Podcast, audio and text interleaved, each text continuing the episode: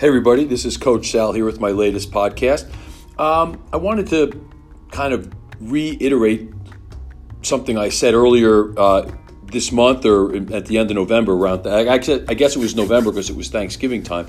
To, you know, enjoy the holidays and enjoy the food that you get this time of year. And especially if you're somebody that, well, I think regardless of what your current status is, if you're happy with where you're at physically, with what you're eating and how you're eating and how you're exercising.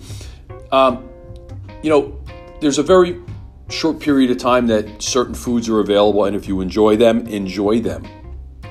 Don't not eat them because someone else told you not to, because someone else told you they were bad, uh, because someone is guilting you into avoiding your favorite cookie or dinner or drink, holiday spirit, whatever it is. You want a glass of eggnog? If that's your thing and you don't have it all year round and you want to have a glass, have your glass. You know, so that's part of it. Eat, eat what you want to eat. Um, and we're going to always continue to come back to the whole nutritional angle as we continue here, but it's part of a bigger picture. It's not part of this, you know, this three week period, two week period, even if you count the month from Thanksgiving to now I mean, unless you're totally insane and eating nonstop and eating everything bad, you know, you're not just doing that this time of year then. So you have bigger problems. And most of us don't have that problem. You know, these articles about healthier macaroons or healthier, you know, holiday drink or healthier this and healthier that.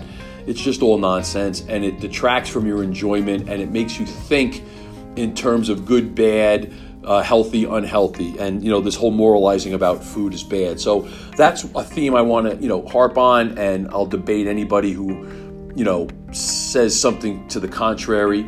Um, but that's where that is, and have fun for crying out loud. You know we have enough that we deal with all day, all week, all month, whether it's business, you know, other work, your own business, you work for somebody, your kids, your family enjoy the things that make you happy, uh, especially when you have this short period of time to do it. The other thing kind of dovetails was that with that is for those of you maybe who aren't in the swing of things with your exercise and diet, don't pick this period to decide you're not going to do something. You know, you're not going to eat. You're going to try to be quote good, which I hate hearing that. I hear that every day, all day, from people of various walks of life, whether it's someone I run into at the gym, someone I see at lunch, someone at a restaurant, uh, my clients, you know, I'm trying to be good. Well, why? And what's good? Explain good to me, and usually they can't. Um, so this is a bad time to try to start. And the other thing is stay away from the whole New Year's resolution concept because all that does is say, well, I have to start at the beginning of the year and I'm going to do X, Y, and Z. And First of all, some people go crazy and try to do too much, so it's very difficult to make a complete change. Uh, diet, exercise, sleep, rest, habits, whatever you want to do, whatever you want to change. It's hard to do all that at once. So don't try, and and and don't look at it in terms of I have to do it because it's the new year.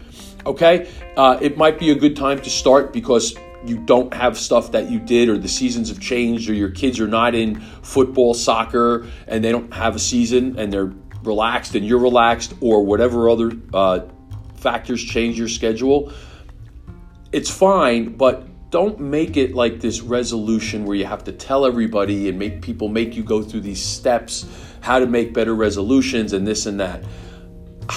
You know, we've complicated things to the point where all of these exercises become uh, ways to actually help us set up ourselves up to fail.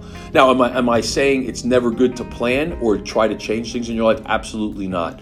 But just break out of the concept and the the pretense of uh, oh this is my new year's resolution. I'm, I'm going to do x y or z. You know we, we get these articles about new year's resolutions these next three weeks and then the three or four weeks after after the holiday we get all the articles about how people don't stick to their resolutions. I think after reading that every year for 25 years that i remember 30 years i remember reading those stories it might be a sign that resolutions are a bad idea as to how to change your life all right that's all i'll leave you with today I'm going to come back at you with another couple of recommendations for your reading for uh, whether you want to get gifts or whether you want to improve yourself. I'll come back at you uh, the next podcast, but I thank you for checking in. Follow me on Twitter at, at Sal Marinello. Thanks a lot. And if you're going to celebrate Christmas, Have a Merry Christmas and have a Happy New Year to everybody else. Thanks.